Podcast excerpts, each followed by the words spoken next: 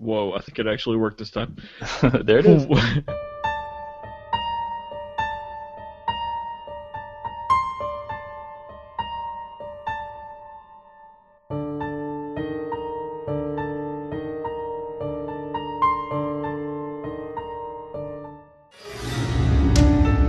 Welcome to the We're Alive Fancast.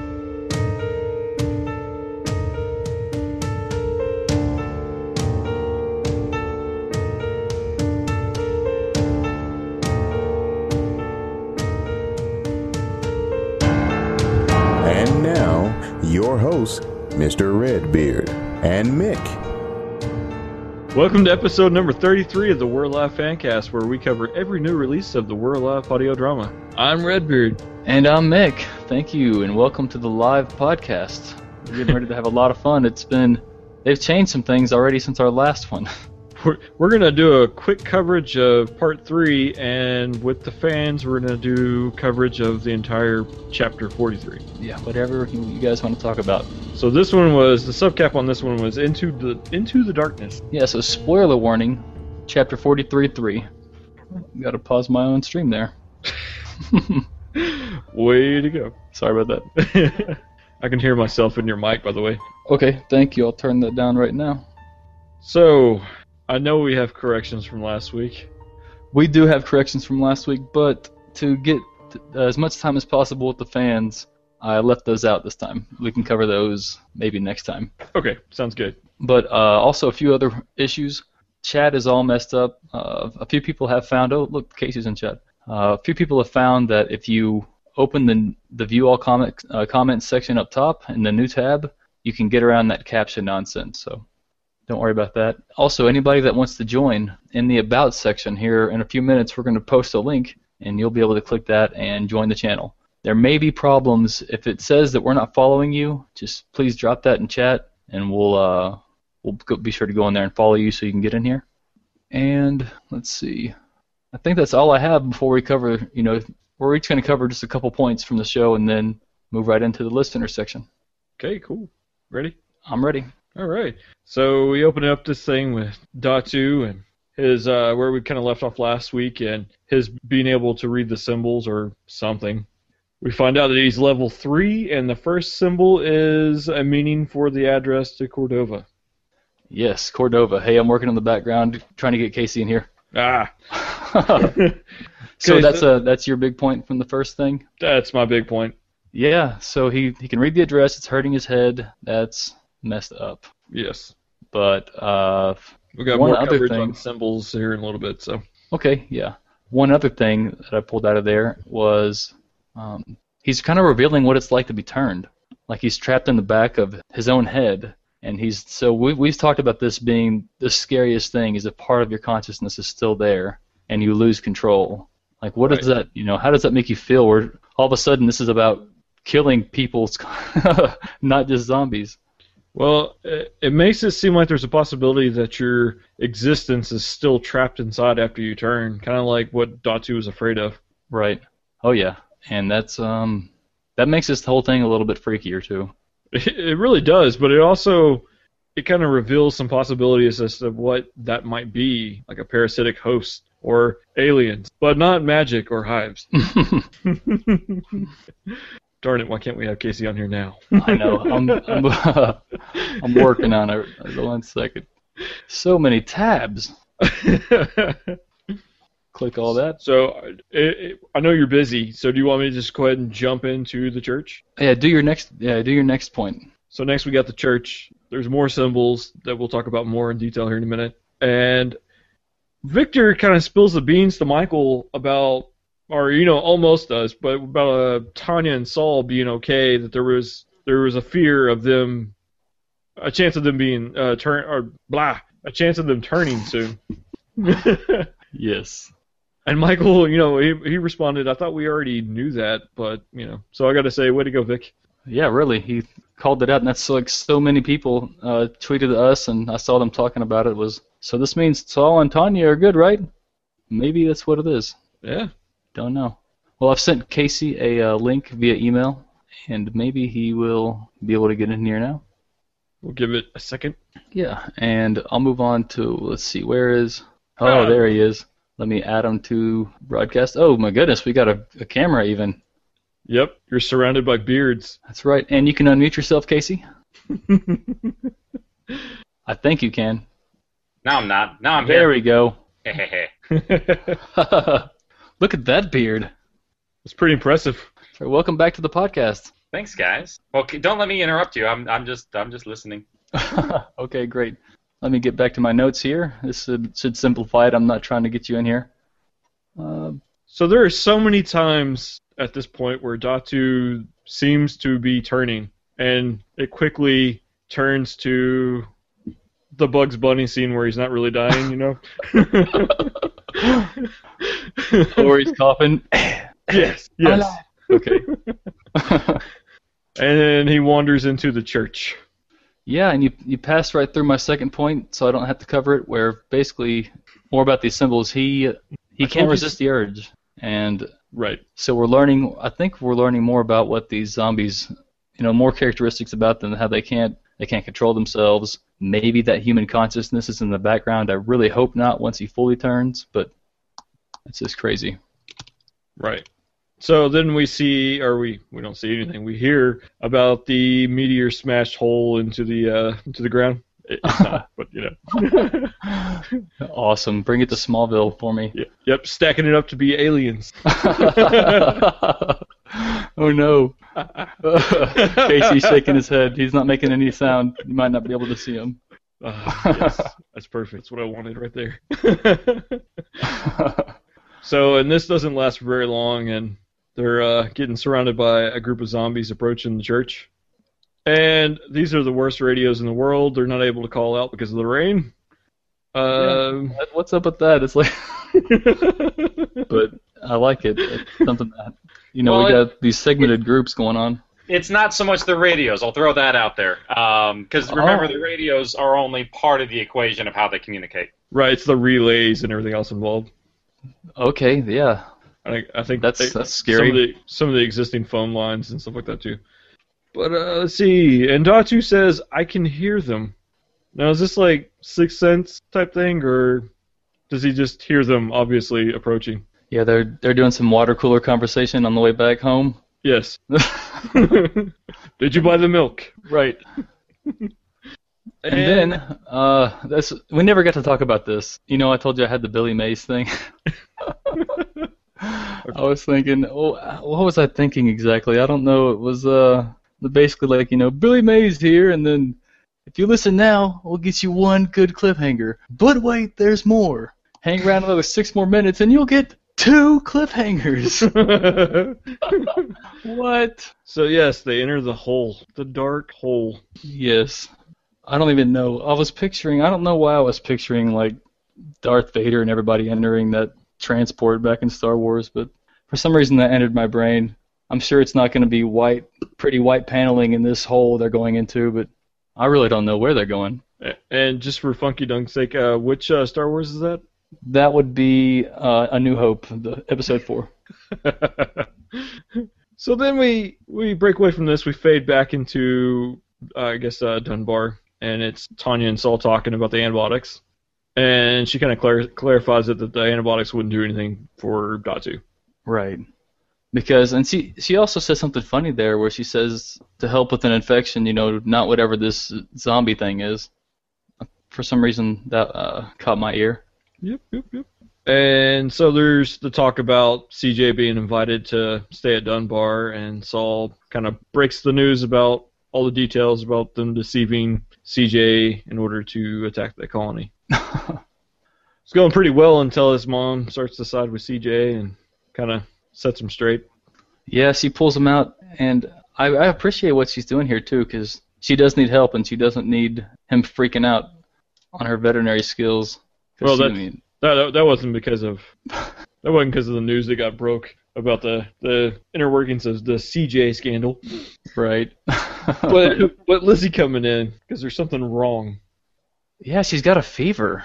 Yeah, the baby's heart rate is down, Lizzie's blood pressure is up, and Saul is freaking out like a dad should be. And Maybe. This takes me to my my third note, which was No, please, please, no zombie baby, please. Oh, no? Okay. Casey's taking like hesitantly shaking his head no, so I'm not sure. I, I'm not confirming or denying anything. I'm just that that, that just sounds weird to me. Just, just saying. Uh, but I don't know. You never know. I, That's right, and it should sound weird. That's you know. That's well, it reminds me a lot of um, uh, what happened in the newest Dawn of the Dead, the one with Zack Snyder. Right, I did not like that part at all. Yeah, that part was a little odd to me. But I, he, I guess he was just going for shock value there. I don't know. yeah, somebody had to do it eventually.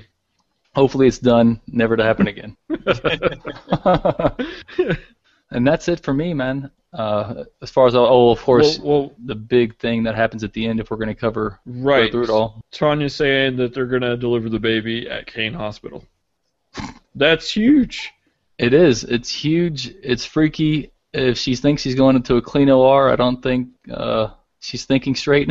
Well, and there's something that was never addressed is uh, you know, they were in the maternity ward. Were there, you know, were infants left behind or were they already picked up? I believe that's where the the number ones come into play.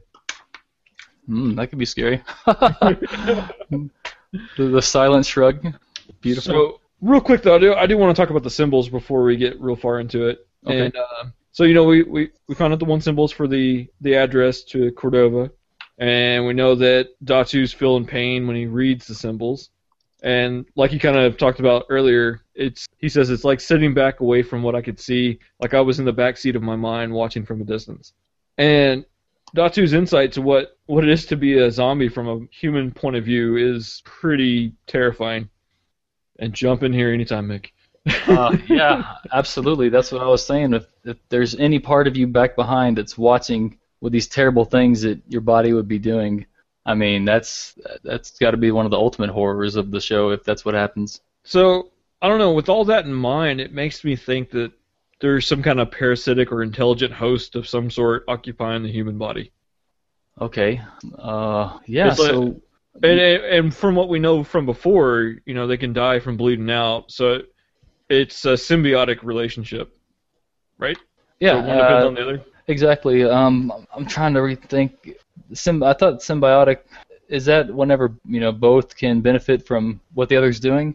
'Cause That Hmm. wouldn't sound quite right. Maybe not. I may have the wrong term. I'd have to look up the term without just being called out on the spot with it. But So we also find out. Okay, so the symbol with the the fan, the I guess the it's the three lines with the five lines going to a point uh, below it. That means stop. And the symbol above the church, which we don't really understand. There wasn't a great description of what the what the symbol was, but it was large, distinct lines scratched into the stone, and it meant enter. Mm-hmm. And with with those simple commands being figured out and I'm sure are being journaled away, can they be used as a tool to fight the zombies? Oh, I haven't. I hadn't even uh, gotten close to thinking about that. That's crazy and genius. Just put up signs around the, the colony that says stop. All right. no reaction from Casey. Hands are up, shrugging. You will not goat me into giving reactions verbally or visually. oh, it's funny you say goat then. Love it. You dog. well, uh, that, that's really all I had on that until we get into more discussion with the fans. Yeah. Uh, Casey, thanks for joining again, like we said. Uh, is there anything else you want to cover before we start welcoming the guests in here? You asking me or Casey? I'm asking uh, Mr. Wayland there. Oh, me. Oh, uh, about the episode? No, I'm just uh, nah. Whatever you guys. Uh, I'm I'm kind of on the, the the back of your wings. So you guys fly, and I'm just here to to comment where people have questions, answers, or stuff like that. I just won't give you anything more than uh, I can't give you what's going to happen in the next couple chapters. I might. I might at the end of this give you the title of the next chapter if if everyone's nice. Score. Everybody. If they're nice. If they're not nice, then I'll just. yeah. So easy with all the musical jokes, I guess. Well, that's it. and he's out. I was waiting to see like a little desk flip over in the background. No, my desk is a mess right now. I don't want to flip it over. That's great. Okay, guys, I've just placed the uh, the link in the uh, the about section, you may need to, to refresh that page to see it. And when you click it, hopefully it's going to send you right back into this into our Hangout here.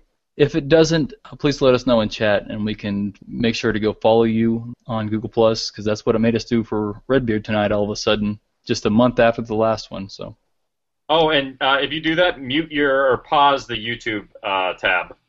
yes, absolutely. Pause that so we don't get that feedback. I left mine open so because the chat thing is slightly different. Yeah, a little bit, a little bit there. And wow, there are some crazy comments in the chat. My favorite so far, I haven't been able to look at all of them, was uh, Deacon's comment about Casey's testosterone or something, and how he couldn't grow a beard and he wants to. I was Oh looking my- at My hair just subtracts up top and adds on bottom. It's just that's that's how it works. That's great. Let's see. Go back. fattest to baby would eat all the others. That's also Deacon. oh wow. Now they won't do Your script reading. If I read you the stuff I was working on, you'd be so confused because it's like from chapter 46. That's right. oh look, we've got uh, our good buddy Adam has joined the stream. Let me show him in broadcast.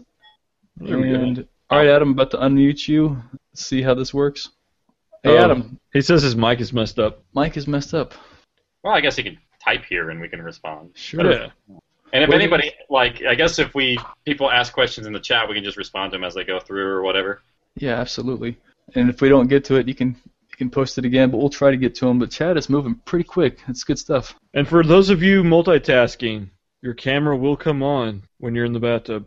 I've had that happen before. what? Well, not me, but someone that joined a uh, live chat. They were in their the bathtub. Yeah, they were in the bathtub holding a conversation with us.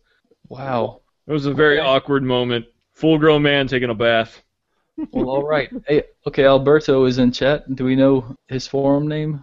No. All right, I'm gonna bring him into. Looks like his camera might be on too. So, oh, oh, very cool. yeah. So I'm going to. I click the unmute there. We should be able to hear you now. Okay, can you hear me? Yeah. Hey, Alberto. Welcome to the podcast. Uh, thank you. I'm actually uh, Undead Sweeper. How you doing? Oh, hey! Yeah, I know Oh, that cool. name. This is gonna this is gonna happen a lot, by the way, at the live event for anybody coming out. We have no idea what anybody's real name is, so Oh. we're probably gonna have to come up with a name tag thing for everyone from the forums. Like, here's your name tag. That'll work out. So Yeah, I, I wish I can actually go to the event. I just I live northeast with uh, I guess Nick Voodoo in this area. awesome. Yeah, one day, hopefully, if we ever get to do this years down the road, we'd love to take it on tour. I don't, I can't swear anything to that now, but I'd love to do it one day. That would be pretty killer. So, you got any feedback from today's episode? Actually, I was um I I left a comment on the forums about the whole CJ thing. Yeah. Yeah, because I, I've noticed Casey is kind of, I don't know if it's intentional, but it seems that uh, there's been more, um, I would say, interaction among the characters about kind of be a little more appreciated CJ or seeing on CJ's side. Because it, it, um, it looked like a lot of the people were, especially on the forum, were kind of a little harsh on her leadership. But I, I, I look at uh, what Michael was doing, and I'm like, what's that different from what CJ is doing at the time? Yeah, I gotta agree. I mean, uh, that's something that's changed a little bit. I think with with uh, all the characters progress and grow as they go. Uh, CJ was her own hermit for the longest time in her own tower, and she went from like a community mentality to a single person mentality. Now back to community. So she's gone back and forth. She's always been a little bit different, but yeah, I think everybody is really just trying to do the, the best they can. Is is what it boils down to, and everybody makes mistakes. There's not one person on in the uh, on the crew that has not screwed up at least once. Uh, that's that's a better way to look at it. I kept thinking because she was such a great planner that she had some other agenda or an angle, and I kept waiting for the other shoe to drop. But yeah, it doesn't appear to be that way. Mm. Yeah, it does not. Mhm. Well, uh, Alberto, got a couple Yeah. questions for you, brother. Okay. Let me, uh, and that's not like a Hulk Hogan, like, brother. Uh, for some reason I say that now. I don't know why. Do you think it's? Do you, you don't think this is going to be a zombie baby? Do you? I'm hoping it's not a zombie baby because it just gets way too mo- much complicated. if it, it- because what is the baby gonna like crawl out of uh, poor uh, poor Lizzie's uh, body or it just I don't know how you're gonna do that. Well, of course it would claw its way up. but it doesn't have any nails. It doesn't have any teeth, so it's just gonna be like there. just yeah. That, oh, it's terrible. yeah, but you luckily, can luckily talk about- Saul wasn't infected by a little one. You ever read Twilight? Apparently, Edward's just going to chew it out. oh, Wow. oh, Oh, another reason for me not to read it. Oh, oh gosh. hello, kitty, kitty. This is uh, Poe, who is uh, the inspiration for Mr. Whiskers. All right, is that the, is that the cat you took the picture with the album art? Or for, Yeah, this is the same one. So he's he's he's a little bit of an internet star. Are we ever gonna see Mr. Whiskers again, or he's still at gonna stay at Tower? You're seeing him right now. Oh, okay. you look like an evil henchman over there. Yes. and Redbeard, you had some questions, right? uh, no, not at the moment. Oh, okay. I thought you were gonna throw some questions out there. All right, Alberto. Uh, anything else, brother? um, I'm trying to think. Uh. Are we ever gonna see Skittles? Or Skittle completely out of the story now? I like the eyebrow raise. Put it this way: um, if we didn't even hear about him again, it would be like a little bit of a whatever happened to moment, and I don't I don't want to leave those in the story. Um, okay. I, I think that there's there's a lot of stuff in the story that uh, we we spent some time on in, in previous seasons, um, but I really like to wrap up every kind of like different oh, hair everywhere. Um, I like to wrap up all the uh, the possible what ifs in the scenario, if that makes sense. Okay. That's good. It sounds like uh, we're not going to not see him answer. Double negatives. Beautiful. All well, right. they could discover a dead body and it's him. I mean, that that would be the same, but I mean, it's, you know, you never know. And Mr. Whiskers would be eating him. That's right. Any uh, any truth to uh, Marshawn Lynch coming in to play Skittles? Any Uh, Seahawks, there's no Seahawks fans here, I guess. Oh, oh, I don't know. Who that. it's a, fo- a football player who is famous for eating Skittles. Oh, okay. I was like, sports? What? Huh? All right, Alberto. Uh, we're gonna bring in the next uh, listener here. Okay, no problem. Thank you for having me on. Yeah, thanks for joining. All right, looks like we've got Funky Dung up here next. I'm gonna bring him onto the show. You'll- Hello, there you are. What's up? wait, Sorry, I unmuted you and you muted yourself back. My bad. I'm never sure who's supposed to control that. I'm never sure if you could if you could even control it, but apparently you can. So very good. Welcome back. Hey, glad to be back. Let's see. I want to turn your volume up just a little bit here, kind of equalize it with the rest of us. Fair enough. Very good. So, what'd you think? Uh, of what in particular? Just the latest episode or the whole chapter? Both. it's free game. hmm Yeah, talk about whatever you want. Third season, fourth season. CJ. No. Uh, um. Anything that really bug you in the story? Because I like talking about stuff that we might not have uh, covered very well. Ah. okay. Uh, I- I'm a little confused about Michael's story arc uh, as a character. Um, Okay. Um, are, are you are you trying to make us dislike him? well, well, okay. So let me ask you: What are the, some of the things that you don't like about him? Just curious. Was it the most recent episode? No, it's it's really been a, a kind of a long term transformation. That, that in the beginning, um, I really enjoyed identifying with him as uh, somebody who was making the best of a bad situation. He was taking on a leadership role, uh, albeit reluctantly, but doing it well and saving people's butts. And yeah, making mistakes and whatnot. But then somewhere along the line, uh, he just gets off track and sucked into his own particular obsessions and it was it was strange. It was a little jarring. And then at the same time, and I know I, I probably sound like a broken record. Then comes Jar Jar CJ, and um, People, some people really hate her, and I'm like, Well- okay. Well, Well, that's that's why Mick loves her so much. He's gonna kill you.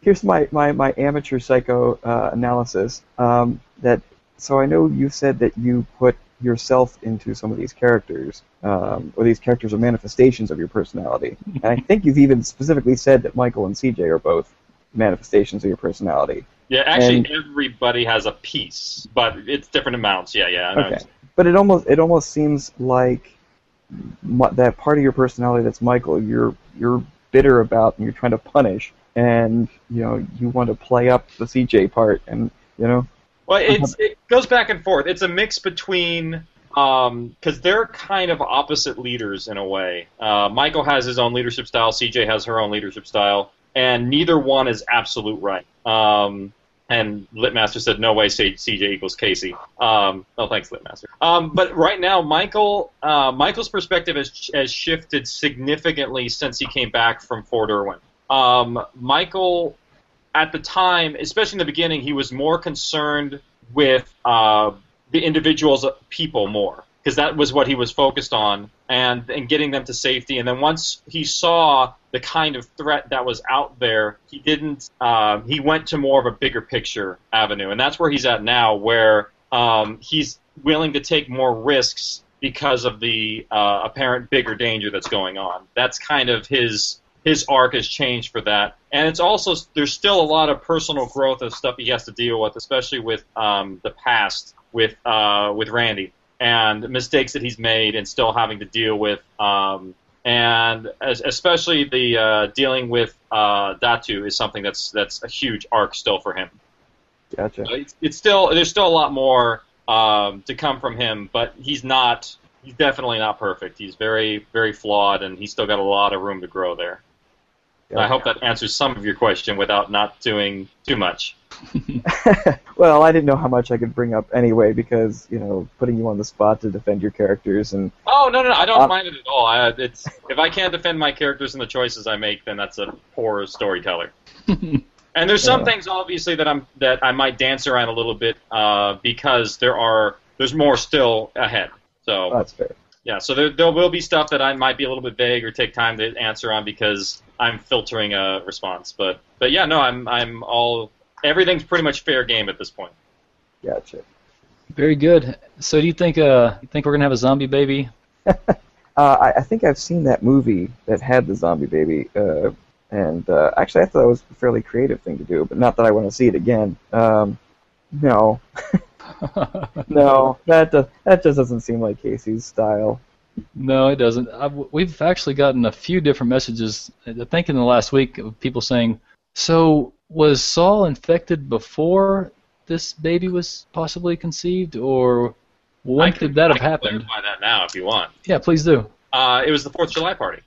They hooked up before stuff went down. Oh, okay. Yeah, and it's uh, I think it's mentioned in one of the episodes that um, like I think it's the converse. It's it might even be a background conversation um, uh, at the helicopter site when Pegs sees Lizzie again for the first time since uh, a long time, and uh, it, it, I think it, it's somewhere in there where he was conceived uh, at the Fourth of July party, and so they hooked up um, before everything went down. That's right. I remember you saying that before. Now that's kind of a silly question then. No, no, it's not a silly question. I mean, there's there's there's so many little details that stuff can easily be missed, and so yeah, I'm, I'm all about making sure that uh, like if, if anybody has any questions or things missed, we can cover it. It's totally fine.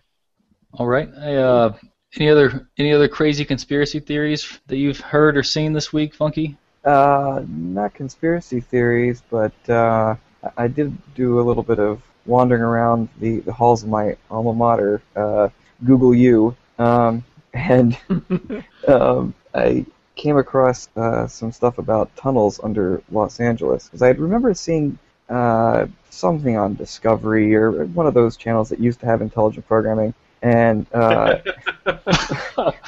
oh, was it uh, Cities of the Underworld? I don't know. It could be. The point is, is that it was something about. I think there was a bunch of tunnels under various parts of California from during the time when there were um, Chinese immigrants who were building the railroad, and also there were tunnels that were related to prohibition.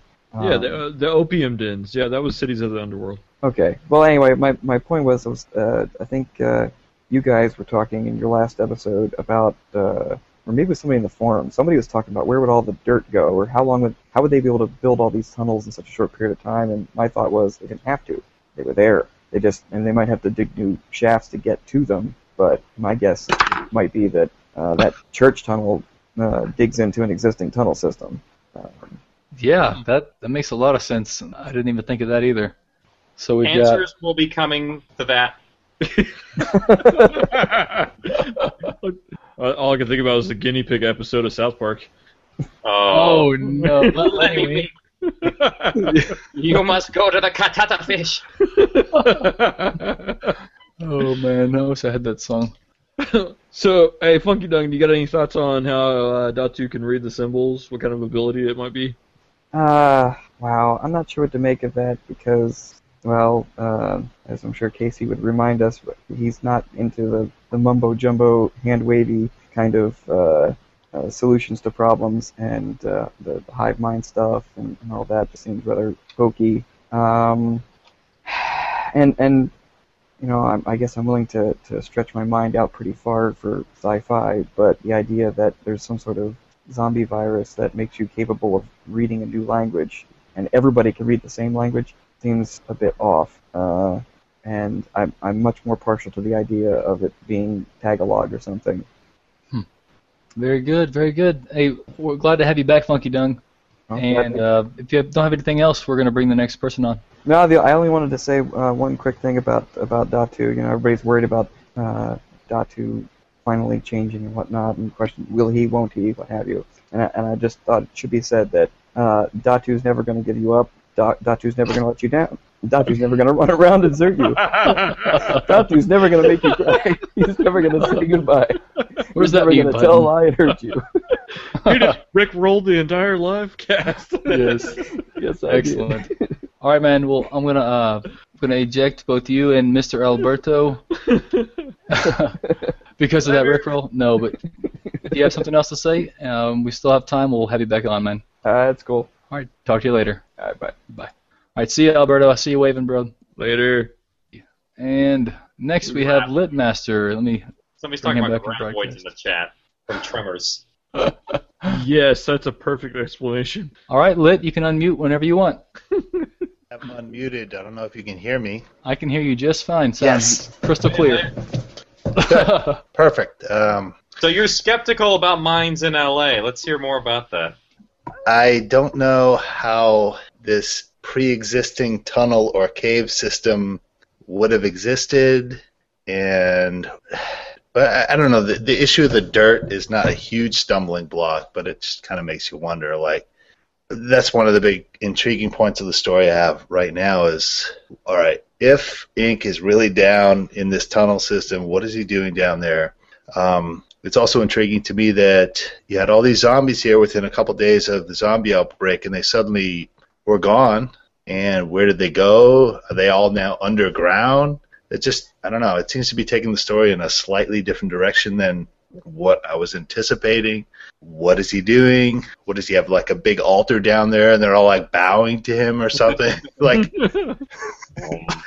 really? And how does this tie in with the initial source of the outbreak? I mean, it, it's kind of interesting to me that now we've we've pretty much rolled out uh, almost the entire majority of this story, and the sucker has still got us guessing as far as what's happening. I thought when we had the whole issue of the uh, like who was the rat back in the tower, that was going to be like the mystery component in the story. And once that was kind of figured out and, and, and unfolded, that would be pretty much the end of the guessing game and the uh, the tin hat foil uh, tinfoil hat theories that people came up with. But so Casey, since you're since you're uh, listening now, I want to ask you: um, Is that something you had planned from the inception of this story that you were going to build in these little things that would keep people guessing right up to the end? Um, no, uh, is the best answer I can give to that. Actually, when I firstly initially went through the concept of it, I outlined like this was before I even started. I outlined the first two seasons, but after that, after that, I didn't figure out yet. Um, It wasn't until um, inside into the first season that I started to figure out where I wanted to go um, and figured out kind of where it was. Because I think part of it um, for me was I didn't want to distinct like I had an idea of what I wanted to do for the ending, but there's so much still up in the air when the project was initially launched. I mean, I had to figure out who the characters were. I had to figure out there's so many little different ins and outs of what happened um, with the story that so, so much still had to be um, kind of figured out. But then after, I'd say after that first initial season, and I'm establishing all the characters and the norms, um, I start to layer in um, all the mysteries of, of everything going around, and then also strategically find a way to release the information in the best way possible to let them discover the answers rather than we just give them to you. So that's kind of how um, it's been able to continue to keep guessing is because it's strategically mapped out to where it's like, okay, you're going to get this little piece now. That's only going to be one piece of the puzzle. You're going to get the other one, you know, six episodes down the road, that kind of thing. So it's it's been it's kind of like um, just uh, slowly giving you the world because if you get it all at once, it's unbelievable. But if you get little bits at a time, you're going to be able to um, kind of like follow everything a little bit closer. Right. Speaking of the uh, character development, I just came up with this on the forum uh, a little while ago, but I noticed in this latest episode, Michael twice says to Victor, "I'm not stupid," in terms of the plans that he's making, and it seems to make a point of that. And it seems like, well, why would he mention that twice? And I noticed previously uh, CJ had talked about, well, I'm doing this for the sake of everybody. I'm not doing it just for me. I don't benefit from this. And she seems to be making a point of that, like I'm not selfish. I'm like, huh? Like, seems to be a little bit of uh, anxiety or self doubt with both of these leader types as far as like uh, whether or not they feel like they're qualified to really lead these people. And I think Michael, in particular, seems to be uh, regretting some uh, what he sees as past mistakes that he he's made that may have cost some lives, and he kind of takes responsibility for that. I'm just thinking, like, what does this say about Casey himself as a person? Like, well, it's I'll, I'll tell you exactly. Well, one of the reasons why he says it is because he does not have a plan at every single second, and it's kind of a, a, way to maintain face in front of your troops. He's trying to be a good leader. Like if he in front of Victor seemed wavery or unsure of his next action, or like he needs to maintain in front of the, everybody else that he is know knows what he's doing, oh, even though in his head the reality of it is he just walked into this church, saw that, and was like, probably, oh shoot, I'll say that. Uh, uh, what am I gonna do now? This this is insane. Like Michael probably in his in his mind is like you know essing himself because he doesn't know what to do next at points. He kind of flies by the seat of his pants at different times and like so he's he's probably juggling at times, and that's one of the reasons why he's also saying he's not stupid. So. Very good. The, the other uh, one other issue I can think of that's been brought up uh, last week and this week on the forums as far as uh, Datu instantly interpreting these symbols, the zombie insta language thing, and uh, what what I that means specifically. So bad, but I can't. Yeah, I know. I, am enjoying. I'm greatly enjoying the fact that uh, that Casey is finally on the hot seat here in terms of yeah, like um, having to really justify an aspect of his story everyone's like, well, why? How is it that he could like just from changing be able to uh, interpret these things? And I'm just like, can't. But right, yeah, it's it's. I'm trying the best that I can to maintain not to say it because I so want to because people are like, "Oh, I don't know," and I'm like, "Hang in there, wait." But who knows? I don't, there might, and this this is a, a really good. This is a real possible scenario. Is there will there might be things in the story that might come up where people are like, I don't like it, and so this could be one of those things where uh, it's something that I have in the story that people don't like. It, it could be. Um, so it can go either way. Uh, my my explanation that's up here um, that might come out in the story for explaining things might not be the, the might not be a good one for people. I don't know. Uh, so there's there's an inherent risk uh, with taking some of these things. Um, but at the same time, I feel that um, this these plot points and stuff that's happening is extremely necessary for other stuff. So in the in in this perspective, it may not make as much sense as in the end, and all of a sudden we're like, oh, okay.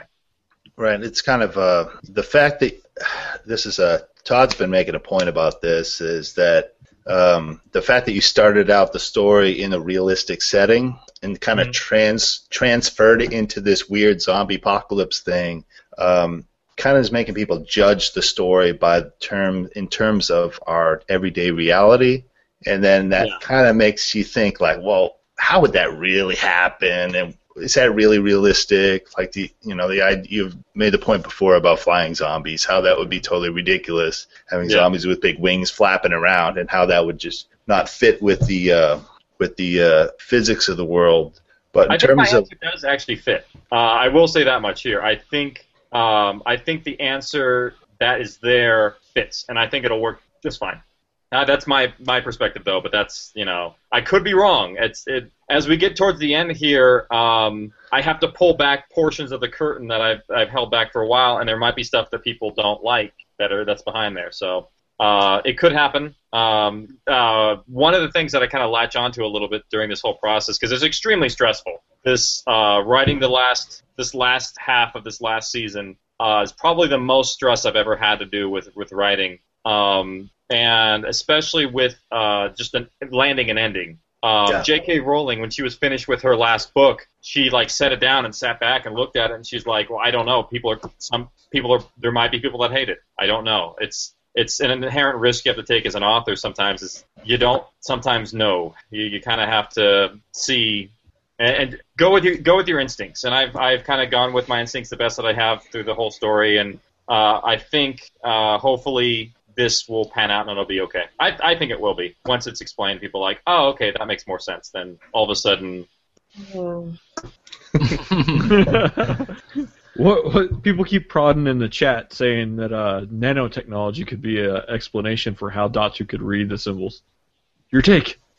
nanobots. Yeah, that says it all right there. That Dinobots, maybe. yes, Uh, Dinobots. that doesn't impute. Uh, okay, never mind. I'm I don't want to break my brain. Hey, Lit, did you have anything else for uh, us or Casey? uh, no, no, I'll let somebody else have a chance now. But thanks for giving me some time. All right, man. Well, thanks for joining the stream. Thanks, Lit. No Good problem. question. Talk to you later. I like being in the hot seat sometimes. It's it, it's hard to come up with some of these answers on the fly. I will I will definitely say that. Yes. Okay. So um, we've got one last here. Let's let's see. I'm taking care of this here. We've got one last uh, listener calling in, and there's a couple in chat I've seen that said they would like to join. All you've got to do is click that section down there in the about. If there's a little link there, click it, join, and you should be able to get in. If not, let us know in chat, and we'll try to resolve that for you. And Casey, uh, before we get Jeremy in here, I wanted to ask you a little bit more about what you were saying about how busy you are this last half season. Does Yes. it have to do with? I mean, does it have to, have to do with you really committing to that being done by July 19th and forcing your way through that, or is there something else going on? You went to Garbletown. Oh, sorry. Uh, sorry, I missed I, I missed like 17 words in there. Sure. You said you're really busy this last half of the season, and is that due to uh, a scheduling constraint you put on yourself, or is there a lot of writing going into this and you're trying to make it just right, or something else? Um, it's uh, a lot of both. Like, because I, I edit and I write, um, and I'm producing and directing all this. Like, Grace and I juggle so many different hats, but a lot of the the writing, the writing is where the, a lot of the stress comes in because I'm producing the episodes and editing, but I also have to portion out time to write, and um, more and more time goes into editing uh, now than it ever did before, just because like we don't let stuff fly that like we would in previous seasons. Like I don't know, like we've never gone down in quality. Uh, we've always gone up, and I never want to like ever be like that's acceptable. We'll put that out. I never want to do that. Um, sometimes there's some things where it's like I wish we had better music here, but we don't have time to have something new scored. This this will work. I mean, every so often something like that will happen. Um, but for the most part, we try and um, like put the best possible product out there. But in terms of writing, it's very hard to juggle all the stuff that um, I want to have come out and have it come out in a very natural way. Sometimes I'll like I'll be starting to write a scene and then I'll completely take the scene and just throw it in the trash and start a different type of uh, a different location for the scene. Because it's all about like there's flexibility of the things that are happening and where they can take place. And it's trying to um, you know not rely on any uh, create something new if that makes sense. A new setting a new feel to every chapter um, different pacing different uh, there's a lot that happens in the next uh, next five chapters so it's been kind of like a, a, a little bit of a juggling process to try and get uh, what I want the best way economically with time in one little episode. So it's just it's kind of juggling a lot at once. Right. So I see what you're saying. That's a whole lot. And next we have uh, I believe it's it's Red Shirt. So I'm gonna add him to the call here. Let's see. Where did he go? There he is. Okay, you should be able to unmute yourself, Red Shirt. Yep, I'm here. Can you hear me? Hey. Hey. Welcome Hey, back. uh, Jeremy. Hey guys, nice to meet you, Casey. Finally. Hey. Sorry, I don't have a webcam, but uh, just for your imagination, I actually am, by some chance, wearing a red shirt. In the bathtub? What bathtub? I do with those? Yes, in the bathtub. no, not the bathtub.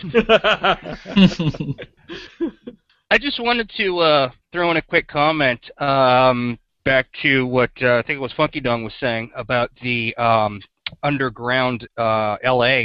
Uh, one of the posts I put on the forum. Um, after the 1938 flood of LA, the uh, Army Corps of Engineers channelized the LA River, and in addition to that, a lot of the feeder streams were actually put, for the most part, underground as well. Um, if you go to chapter 41.3, post number 171 on page 18, uh, there's a whole lot more to it in the write-up, but um, there's a whole lot of stuff underground in LA. Um, not to mention the purple and red lines of the uh, commuter rail system, which are also underground.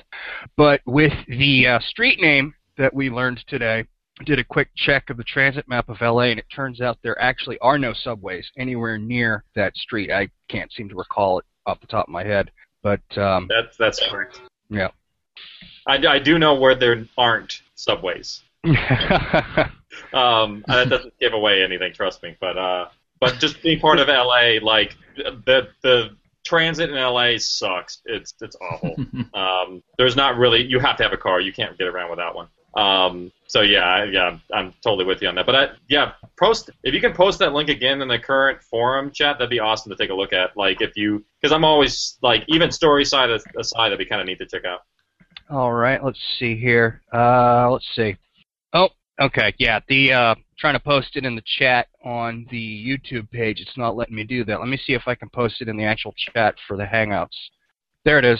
Oh, That's uh, chapter 41, part 3, and uh, again, it's uh, post number 171 on page 18. A uh, couple of links. Uh, Google has changed their maps layout since then, but a lot of those links I embedded in there should go to um, the actual map image of the, the parts that I'm talking about. Uh, in particular, I believe it's um, the Pacoima Wash goes underground at Van Nuys Boulevard for about a mile and it looks to be about two to three cars wide or so. And it's probably a square tunnel, so that's pretty big, mile-long tunnel. You can hide a lot of things in there. Yeah, there's a lot of little contingency plans about like um, uh, like the LA water basin is supposed to be like a channel to get to the sea, and there's a lot of like old militaristic Mhm. World War II sort of things that uh kind of have been discovered along the way. A lot of research is- done through this stuff, so um, yeah, I'm definitely gonna check that out. I'm not gonna look at it now because I think it'd be distracting. yeah. Something else I also took a look at too. Also, I managed to find a small uh, fault line map. The location of that street in Pasadena also seems to be generally in the um, in the middle of, but out of the way. Doesn't seem to have any actual major fault lines running through it. One possible idea that I had is there could be maybe a fault line generated cavern that that hole might have connected to, but that might not be the case. I'd have to go pretty deep Yeah, there. true. Um, well, I'm not going to discourage the idea, um, especially because it's it's uh, an interesting idea. But I, I no comment. I have to be careful. I have to really be careful on this one, guys. Sorry. Oh, I know. I understand. It's your baby, and you're going to play it close to the chest until it's time to, as you said, pull back the curtain. Yeah, well, there's there's a lot of stuff in this. Um, when when all this is said and done, we'll, I'll probably do a lot of different uh, like talks. Um, we won't really do so much Q and A there at the live event um, because we're just going to let it resonate for a little while. Um, but we will be doing when we do the live stream of the last episode. We're going to do that online only. Um, I think maybe it's like a week and a half after the live event in LA. Uh, then we will have the Q and A afterwards and talk a little bit about it and open up some discussions. But there will be things that we even then I will be like, that's something for you guys um, to to put the pieces together yourself because I have answers to everything that I'm proposing, but a lot of the stuff I don't want to say if that makes sense. Like I'm going to give you most everything, but there's some stuff that's going to be um, that can't be known to the characters and the story if that makes sense. I would break my own rules. No, no, it makes perfectly good sense. I mean, I haven't been published yet myself, But um, then we will have the Q and A afterwards. Talk a little Sorry, Oh, sorry, I'm- this is my bad. For some reason, YouTube stopped. Pause. here. They did that to me That too was got a weird echo there, and my brain went. Uh. But no, I know what you're saying about playing things close to the chest. I'm a writer myself, and I haven't been published yet, but uh, I'm working on parts of it are kind of like a background system, kind of a continuity of how the world works and operates. And were I to ever be published, there's a fair bit of that background information that's that's very strictly and solely for me. Probably Yeah. would never be published. Yeah, and there's there's same with a lot some of the science behind some of the things of we're alive. I'm not going to ever put out because uh, there, we there's a lot of scientific explanations for some of these things that um, that the characters would never know. But I, as an author, have to know, and that's why it's like it's one of those things where it's like people can figure out and put in their own pieces, and but it, it's really um, just something to make it the the answer plausible, but at the same time, if they have information, it would be then implausible. It's kind of a weird balance. Right. Like uh, eyewitness accounts from the actual ground zero in Inglewood when no one really possibly could have actually survived from that. Yeah, exactly. Like uh, I Yeah. like I know exactly the what transcribed around those areas, but no nobody else would. Right. Now, one question I do have for you that I am kind of curious about, um, in putting the story together and um, going onto the forums, have the fans made connections and uh, drawn conclusions that might have been accurate, but Oh, yeah. you hadn't actually put in there intentionally? We just accidentally connected something that actually fit and worked, didn't put in there? Yeah, it's happened once or twice where I'm like, crap, that person figured it out. But then there's like 40 other posts that they don't. yeah. Because there's there's there's been a couple where it's like I I'm reading it and I'm like they kind of figured out the last half of this last season, but only here's the thing is there's many different story threads Right. and they only figured out one, so it's not Mhm. a huge like no one has ever figured out every single story not uh, story thread that's been going on in the story. That's that's a good part because there's something for everybody. Somebody's got the science thread, and someone's got the character thread, and someone has this arc of this character thread. So it's a lot of uh, just different. You know, everyone clings on to something else. It's really interesting. Cool. Well, a uh, red shirt. Do you think? Uh, what do you think about that behemoth outside Kane Hospital? Yes. Um, I think that was probably one of the behemoths, one of the original testing behemoths from the county jail. Um, I got really excited when I heard that it had tattoos on it, but then I thought, well, chances are those were probably criminal tats or jail tats, gang tats, that kind of a thing. And um, it stands to reason that. something? I'm just gonna throw this out there. Yeah. Not from the jail. Sweet. Okay. Hmm. I'll reveal that. Uh, Why not? Hey, throw it out there. Well, I've got. Uh, let's see. What is it? There was it as a- a conscious Robbins. A message to us. Yeah, there's been, we've gotten a couple messages. One very early, actually, last week. I'm trying to find it now. Somebody thought it might have been Robbins, so that was really interesting and scary. Well, oh, it I'm might be Robbins. Yes. Oh no, no, the, that would. I'm not I'll so shoot that. sure how. Yeah, I, I don't see how that could be possible, but considering the amount of physical damage that those poor guys took when they were attacked, I, they really wouldn't be walking around anymore. I mean, they could maybe possibly have been zombified, but they'd be, you know, draggers. They'd be crawling around, if that. I'm Yeah. not sure. I th- I'm holding out hope that somehow Robbins himself could still be alive, or that we'll see him zombified in some way. Casey's shaking his head. No. um. Yeah. Uh.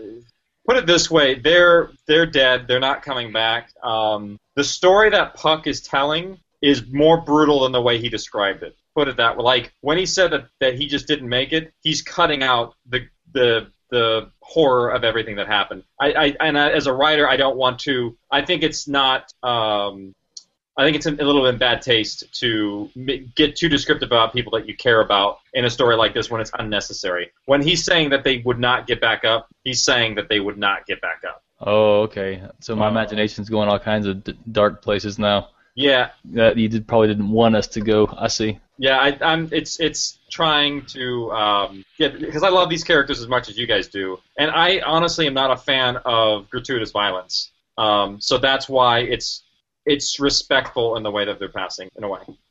Okay, got it. Well, uh, thanks, Jeremy. Do you have anything else for us? No, um, I think that's really about it. I'm still trying to digest the episode. I only listened to it a couple hours ago. I had to wait until I got home from work to uh, to listen to it. Yeah, same So, here. And even while we're yeah. talking tonight, I realized that the little like subtitle "Into the Darkness." Now I'm thinking that's with them going into that Yeah. tunnel. It's a, a very very literal reveal at the very end of the episode, uh, going down into the actual tunnel itself. Right. But um, I, I will add though that um, there's been some kicking back and forth about the headaches and the the, the being able Datu being able to read the language. Yeah. And people were um, contemplating which okay did did did the transition was it triggered by reading it or can he read it now because he is starting to turn it's now with today's episode kind of seems to be a little bit of both the symbol is triggering something in his zombie infection, which is then circularly allowing him to read what he's seeing. So I think it's actually a little bit of both. Well, right. I had a And he forgot it immediately too. That kind of leads into what you're saying there. Ca- Casey, can can this language be taught to humans? Well, he said it didn't say anything. It just meant enter. That's oh. Um, I see Grognard. What's up, Grog? no comment. I can't. Sorry. okay. Put it like this: uh, there might be uh, like no, no, no. I can't. I can't. I want to. oh man, I can't wait for the Q and A after it. Yeah, there's there's I mean even now like I've had I've done Q and A's I think every single season and each each one is never about the previous episode. They're all about what's next. So when we get to the end, we'll be like, hey, hey, what's up? How much? All right. Well, uh, good to have you again, Red Shirt. Hopefully, uh, we'll do this again. All right. Talk to you later. Yeah, sure thing. See you guys later. See you. Take care, man. Good good uh, good stuff. Good topics. Thanks for coming on, man.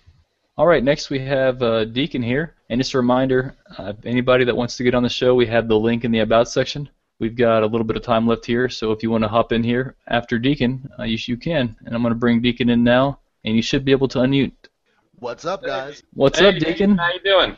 Hey, real good, man. Good to good to see you feeling better. Yes, I actually have some color. It may not look like it, but I'm actually alive now.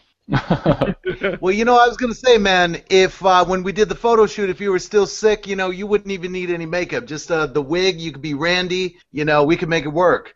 I honestly was barely able to stand at that point. Uh, I had to go home because the very next day. Well, okay, so I got to give some backstory because people were like, "What is he talking Yeah. about?" Go for it. Um, okay, so Deacon, uh, if you don't know, is the photographer who shot those amazing uh, photographs that we did recently with all the cast and crew in uh, one of the warehouses, and uh, a really amazing uh, uh, shoot. Yeah, good work, man. The day Thanks. before that happened, I got deathly ill. Like went to the ER and was like really, really in bad shape. Um, I actually had to like leave because I was directing Jim Gleason that day um, uh, for uh, the last chapters uh, that we just did, and I actually had to basically I've, I've never done this before, but I'm like Grayson, you have to take over because it was just I, I couldn't do it anymore, and I I was sick, like deathly ill for two days, and had to like direct the next day after the photo shoot. So I was, it was bad. It was really, really bad.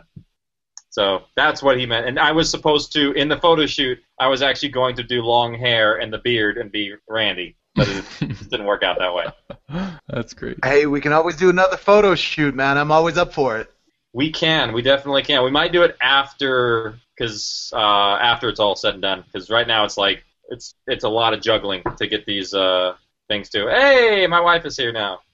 All right, too cool. We really want to get her on her uh, on the show when she gets a chance too.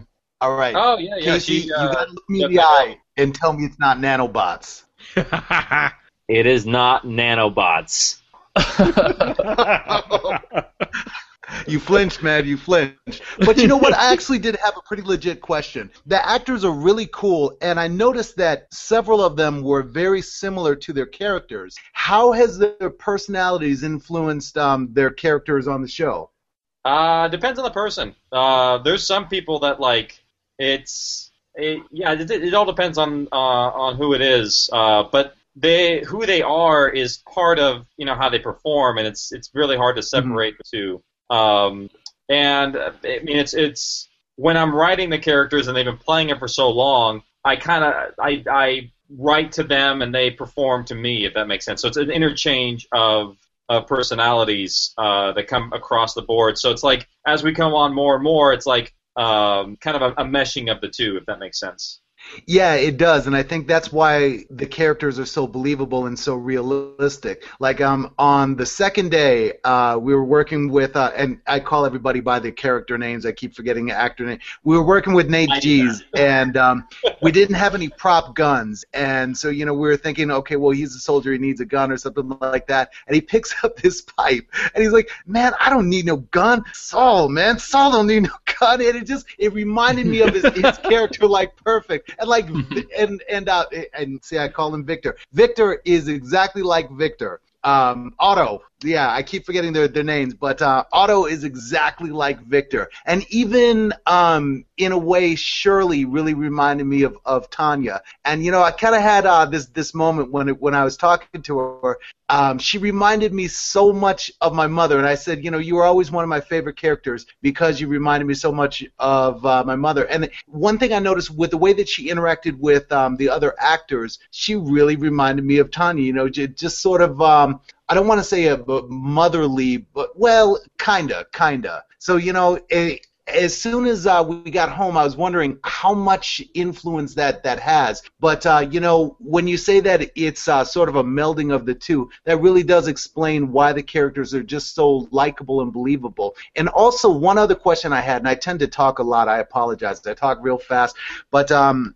Uh, oh God! And I forgot my question. Carry I on. say- I will say, just to hang on, uh, one well, part of the thing is the some of the characters are established before we ever meet the person who's going to perform them. But when we cast the roles, we're looking for those traits. So when we're casting Tanya, she was the best fit for the the motherly type that we had perfectly set in there, and and then- then we kind of it, it changes a little bit down the road, but like she was cast for that uh, for some of those traits. So it's it kind of goes both ways. Like that's um, like Victor's character. Victor, um, his character was like not even. It was it was small at first, and then just grew huge uh, over the over the time. Matter of fact, when when Victor first came on the scene, um, his he's one of those characters that uh, grew because he was he was so cool in the role. Like he he like it, it almost seemed like uh, his character got bigger because he was such a, a great. What he brought to the role was so awesome.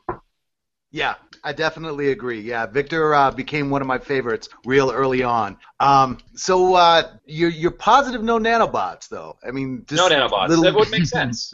it, it's uh, no, it, it it wouldn't make sense in the story because um, ink uh, mm, just couldn't. I mean, it just does. It doesn't fit. Like that's one of those things that would be too far out in left field or right field. Um, because the technology does not exist to that extent today, especially. That's Oh. true. That's true. All right, and you said that with a pretty straight face, so even I can believe it. and you just ruined me. If I I ever thought I had it figured out. nanobots into the story, come find me. All right. If, if you put nanobots in the story, man, I want your beard. Okay, fine. You can have it. Just give me a month and I'll be back. You know. Man, I've been trying to grow a beard for the last 23 years. It's just it's it's sad. I couldn't even I couldn't even scrape dirt off with my little bit of beard scratch. I stopped shaving at the mid-season hiatus, so it I stopped shaving when I was 13 and I'm just as smooth as I was when I was 13. It's sad. That's great. Let's see. Uh, well, thanks, Deacon. And once again, those were excellent shots. If you guys haven't seen them, uh, they're out on the We're Alive front page, and we can also add them to the show notes when once this is in podcast form. Oh, you know, before I go though, I wanted to add that um, for the whole live event, uh, we plan on being there. We're gonna have cameras and stuff like that, and I'll figure out a way where um, everybody can download the photos. The shots from the shoot, if Casey is okay with it, once I'm able to to release the the rest of the shots, then I'm also gonna make those Creative Commons where folks can download them just for like their own personal use or fan use or whatever. Sweet. Oh, yeah, because cool. he got some really great shots of the studio, and I'm like, no, don't release. No. yeah, I I posted them, and then he he emails me like, pull that last publish, and I I didn't see that that anything was really being revealed, but you know, um, Casey sees things different than I was. Whoa. Yeah. Cut him off. Oh wow. I'm See, keeping those it- under my hat for now. yeah, I I don't um anything in the recording studio, even stills, I'm like I don't want to release until afterwards, just because um who's talking to each other at the same time. Even I don't want to have uh spoiled before, and that's one of the reasons why I actually don't. We, there's no previews at all for this because I feel like this is one of those few experiences uh, that you will go into not knowing what's going to happen next because you do not have anything to go off of. No preview, nothing. Yeah, that makes sense. Definitely. Yeah, you can send them to the We're Alive Fancast though. We'll be uh, standing by for those. well, that's great. Hey, well, uh, thanks for thanks again for joining us, Deacon. Right on, brother. Take care. All right, take care. Take care, Deacon, man. Thanks I got again. a question for you about the album art here. Let's see. Yes, shoot. Where Which one? it? I'm going to bring it up here. The most recent one? Yes. Is that it's Datu, of course, in the church? Is he holding the camera there? Is that what's He's going on? holding one of the spotters. The camera okay. box that See, they 'cause have. for the longest time, Oh, cool. I thought that was like a hammer. We're kind of Redbeard and I were talking about it. We couldn't figure out what it was. Yeah, it's uh, that's the camera box. Uh, you could like episode one, you had no idea. Episode two, you might not have an idea. Episode three is like, oh yeah, they grabbed the camera box from uh, around the ones they set up around Ground Zero. Right. Okay, cool. So that's what it looks like. You just pushing this that little uh, rod he's holding there into the ground. Yeah, it looks. It's kind of like um, it's a kind of like a camera? mailbox with a window. They're not really that special, but they uh, the way that they designed them was for them to stake in the ground, uh, kept the camera dry inside from any rain or any moisture, um, and yet still was able to like uh, pick up an image if they could. Right, right. Okay, well, uh, let's see here. What else do we have? Redbeard, I'm sad. Robbins is Done. Robbins is done. That's tough. All right. Yeah, well, it, yeah, yeah. Well, that, it, it's just it's par for the course, um, and I can't tell you why, but it's uh, everything that's happened happens for a reason in the story. So uh, it'll like bring these things up at the end, and I will tell you some why this why the decisions I made I made, and I think they'll make sense uh, when you get to the the final conclusion. All right. I don't want to So- wait. But so it's, it's it's technology that exists today, medical medical abilities that exist today. So no aliens, no nanobots, no aliens, right? If if it was aliens, I if and I wouldn't establish it by now, I would be a really bad writer. I'm just, I'm just saying. Uh, not saying that I'm a good writer. I'm not gonna, because who knows? Maybe I don't land this ending, and everyone thinks it's the worst thing known to man, and I end up on the top ten worst endings list. Um, I don't think that'll be the case, but you know, I, I will be humble about it. That I, I will say that there's inherent risks with everything, um, and I think I think it's a good story. I think it's got a great ending, and I'm really happy with it. Um, and uh, I think uh, I think people will accept it and like it for what it is. yeah. I have no doubt. oh, And it looks like uh, if, if people really like uh, Miss Robbins uh, or Tony Ray, he's on Blair's improv team, and they perform uh, all the time on a team called Fancy Hobo. So check them out. Google them, Fancy Hobo. Yeah, definitely. Fancy Fancy, Hobo. Hobo. I've been meaning to look them up. Yeah, it's a Oh. great team. Uh, they they do a lot of really good uh, improvisational comedy, and uh, and yeah, I think it's a, a really really talented. That's one of the reasons I, I met him actually was was through uh, the improv festival. There's been a lot of actors on the show who've come from improv comedy because that's uh, that's what my wife does. So it's been like a kind of a oh here's you, I'll take you and borrow you, and because uh, Muldoon, he's also uh, improvisational. Um, there's been a lot of them on the show throughout, even some side characters um, that people don't even know who they were. Like uh, there was a one Boulder soldier that was on the uh, helicopter that was played by uh, Thomas Kellogg. Uh, and he's he's another comedian. He does stand up comedy. So there's a lot of like real funny people who are on the show who have to do serious stuff. It's kind of like eh. But the, the great thing about it is they're really flexible. A lot of really good people. Jay, Jay, uh, James Stevick, um, also was an, uh, an improviser on one of Blair's teams Oh. as well. Um, A to Z. Yep, and Max. Max is another improviser. So all these, uh, s- a lot of side characters and a few main characters are all uh, kind of come from her little background. So I'm kind of leeching them a bit. You know that that's a question that I forgot to ask. Was it was it Max? What was why was he so irritated all of a sudden with Datu? Or is it Pete? No, that's Pete. That was Pete. Oh, Pete, why is he Pete irritated? Yes. What got up his irritable craw? guy. Um, Pete is Pete's very egotistical. Uh, put it like this: um, people who are in uh, positions of power can sometimes exploit it. Imagine you're the guy who's got everything and everybody needs something from you. He kind of got into that role at the colony. Um, yeah, that was Greg. Oh, Chris is like Greg Miller. I don't know, man, if that's your perspective of Greg Miller. I love Greg. Greg's such a great guy, um, and it's just the Pete just kind of fit for me, kind of being a little bit of a beep because everyone's nice to Datu, and someone's got to be a beep to him. Because Yeah. let's face it, Datu, Datu's supposed to be this great mechanical guy, and he's been working on this pump for how long, and it still doesn't work. It's a bloody windmill. I mean, come on. I, I kind of share Pete's frustration a little bit. okay, I'll, I can accept that partially. well, there's a lot of explore. There's a lot more that I explore in the background of the character, like why he is the way he is. Like, um, yeah, ima- there's a, imagine a whole story of Pete in his shop. Like here he is at the colony, everything's going well for him. He's like has all this stuff. Then all of a sudden the Maulers come in, raid all of his crap. He's got nothing. He loses his position of power. Then all of a sudden he starts to have it again when the colony comes back into CJ's power, and he's like, yeah, now I got my shop and everything. And then all of a sudden she's like, all right, let's go, and he's like, so and that and that's why people are frustrated with CJ. Yeah, well, at the same time, there are people that in the colony that just put her on a pedestal because literally there are people that were slaves under the Maulers. We haven't even, we even talked about them Oh. much. Um, people don't re- remember that they took slaves, like they just took people who were survivors and put them in like slave encampments and forced them to work. Those people became citizens of the colony. So imagine you, you the person who leaded everyone to liberate you you're not going to think ill will of her almost at all. She, she can almost do no wrong to many of the people that are there. All right, I brought uh, Todd into the show here. Welcome back. Todd, you there? He I saw- was there. Matter of fact, it was pretty creepy because I even. could see his face, but it was in dark, Okay. and he There was we like, hey. Yeah, he was moving. It was kind of freaky looking. the, the lighting you had. I, I thought it was a picture, and then all of a sudden you started like creeping off the screen. Yeah. Am I here now? Yeah, you're Yeah, here, you're here. loud and Yeah, clear. okay, there we go. There we go. What have I missed? I literally walked in the door and fired at the computer. Well, he, Uh, he told us how the last chapter ended, but that was it. Oh, cool. Wonderful. yeah, that's it. That's all. uh, we talked Turns about. out it's nanobots. how- Well, you know, we did reveal. Uh, I did reveal that the uh, behemoth that is currently showed up is not from the jail. That's the only thing that I revealed that was really uh, something different that wasn't on the page. Yeah, wonderful. Yeah, Uh, it's also not Robbins. As some theories have been out there. yeah, yeah.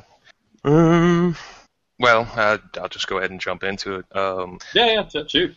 uh, I really enjoy the way uh, there's so much controversy, I guess, with the current uh, zombie language or whatever thing going on. Uh, yeah, Yeah. yeah.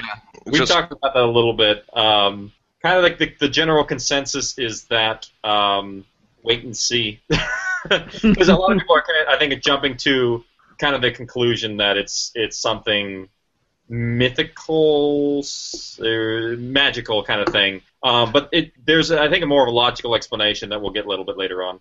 Oh yeah, yeah. I mean, uh, that's the way I take it. Is so many things just in that uh, in brain itself. Uh, you just can't really explain unless you're a neurological scientist or whatever. But uh, Yeah, and even them are they're still trying to put the pieces together. Exactly, and then you throw in another aspect where you know you're bringing in a zombie virus or whatever you're doing, and what changes does that make, and how Yeah. can you possibly analyze that compared to what we know just in our normal world? So I don't really see the problem that everyone's having personally. Tanya's been able to give us a re- well. no, I'm sorry, not Tanya. Datu, Datu going through this process that he is has given us the only aspect of the mental changing that we've ever seen from anybody. So we're kind of discovering new things about them through him. Um, and like with uh, Tanya, she's able to observe all the, the the different changes in the body through autopsies and things like that. But we, even if she dissected the brain, she might not know what really is going on up there. And so Datu describing how he's seeing everything from a distance, as if he's like has a backseat in his mind, is the idea uh, of just being in that perspective of, of what it is like, um, and kind of the the horrors that is what it is changing into. It's it's it's kind of it's the first time we've ever had a real personal touch into that uh, perspective. Right, right. Um, another thing which would kind of jump into the whole lost thing we were talking about uh, earlier today is uh, with that. Okay, let's just go into it. Uh, Jump in. That's fine. I'm not. Yeah. Gonna, I, Hey guys, this is Mick jumping in here. Just want to let you know there's a little bit of a Lost conversation going on here. If you're worried about getting spoilers from Lost, let's go ahead and skip the next about two, two and a half minutes, and we'll they'll continue with the discussion for, of We're Alive. Right, right. Well, a lot of it's just the story itself and how it was presented. Uh, let's put it this way: had the showrunners for that show not been as vocal as they were and told you so many things out in public to where you could, you know, uh, such as saying uh, they're it's they're not all dead or it's, or it's not, magic. purgatory. Yeah. Right. Had they not come forward and said that, how would that color your opinion now? Or at, Um, by the I think I would have had a different perspective. I think um, part of the I think when Lindelof came out and said it's not purgatory, and then it was later like distinctly purgatory. Yeah, um, yeah. in a way, and people are like, eh, it really was. Um, it's cheap. It cheapens the experience. Uh, my my biggest problem with with Lost was that um, you're invested in storylines that didn't actually exist. Like when um, that whole when they're off the island thing for the last season, um, it, we basically wasted time, screen time, in a figment of imagination world that had no consequences. That's my major major problem. Is it's it's it's almost cheapens the experience. It's like wait a minute, so these choices that the characters were making weren't real choices. It was all just imaginary. It wasn't real. It was almost intentionally deceiving. The biggest proponent of that is the fact that the opening season, they go out, uh, the opening the last season, they go out of the plane under the water, and you see the island under the water. What did that have anything to do with what they were going for in the end? it, didn't, it wasn't there. It was intentionally misleading for the audience, and that's when I have a problem with the story. Is when you take a, a, a listener or a viewer, is enjoying your story, down a path that's completely worthless, and they get nothing out of it. It's just bad, and that's No. that's yeah. And I, I'm, I'm hoping not spoiling more, but uh, it, it still would have worked if it had only been one person's perspective at the end. Yeah. Yeah, I'll agree with they, that too. They didn't know what they were going for. They like they wrote themselves into a really bad corner. Um, and it's yeah, it it they should have around season two or three figured out where they were going. And one of the things that makes me mad the most, and people are like, "Why are you ending We're Alive?" They they set precedents of what not to do. Was they just took the story that was supposed to be a certain amount of, of time and they extended it beyond what it was supposed to be, and then you scramble to try and come up with storylines, and then you lose focus of what's really supposed to be going on. Is every, is everyone, everyone's commenting on my background right now. And they're like, what's going on? Like, Oh, that's. I know. I'm- They said I'm you're excited. hoarding. I'm not hoarding. I got okay. If you really want to know, I finally got a new production computer, so it's sitting back there right now. Oh, beautiful. So, because I've overloaded my computer too many times, and um, it's it can't keep up with me editing anymore. So I've like decided to finally, you know, bite the bullet because with all these chapters, they're getting more and more, more and more information and stuff, and it's just the computer's completely overloaded now, and it's like not having it anymore. We, Well- we totally understand that. Yeah. hey Todd, uh, you got anything else? Mm, let me think. Eh, well, kind of just going back to where the lost conversation started, um, with the idea of coloring opinion. Uh, just today had a I would I don't know if I'd call it a heated debate or a argument or whatever with uh, Litmaster based on that idea. Yeah. Um, basically, my opinion of it is with everyone getting kind of heated right now, or controversial, whatever you want to call it, with the whole uh, zombie language thing. I propose that part of that is the fact that we know the the writer, you know, we know the creator. Um, we know him as a rational, you know, science-minded type of guy, and now everyone's somewhat seeing something that they're labeling as magic. So I pretty much said that uh, our opinions of the writer uh, color the uh, color our opinions of the show. Yeah, yeah, that, that's that's entirely true. I mean, if uh, like, God, somebody, I can't close. There's too much stuff in the way. I can't close the closet, guys. They He's can't not close the closet. people. He does not want to get up. Um, there's too much stuff in the way. It's let's stay on topic. I know there's there. It's gone. Um, uh, yeah. Okay. So I agree. Like if if I choose to do something that is a little bit outside the spectrum of science, I kind of it is it is risky. It definitely is risky. Um, and there, but there's already been um, there's certain things that are on the edge that I play with all the time. Um, Absolutely. and uh, there are certain gray areas in this that um, are feasible, and that's that's my main thing. Is is the the answer that I have for this especially because this has been for some reason this is like one of those moments where where people I wouldn't don't want to say jumping the shark, but it's kind of applies to where it's like one of those things that might hinder the the a chink in the armor, so to speak. It's like, oh, there's that one thing that's like that people point out. I, I don't think this is going to be it. I think when people actually get the answers of everything that happens, they're going to be like, okay, that's I, I, I dig it now. I kind of overthought it at the time. Um, and I, that's happened, I think, a couple times throughout the story as it's gone on because there's been moments in the story, I think even in the first season when we did the uh, smell thing, people were like, uh, I don't like that. And then it became a staple in the show, and they're like, oh, this is cool. This is like a rule that we get. So stuff like that is definitely uh, part of the story. It's just, um, especially as we go slowly through these uh, last ones and we reveal little bits here and there, um, uh, we reveal a lot more uh, in a short amount of time. So I think there will be things where people are like, "What?" But it's it's it's. I think it's within the story spectrum. I think we're okay. Absolutely. Um, like just for me, I know my opinion of it. Uh, I'm a huge Scott Sigler fan, so I definitely enjoy the way the story's going so far. Just based on that, you know, a lot more of the hard sci-fi thing. Um, know, that's basically all I had for the evening.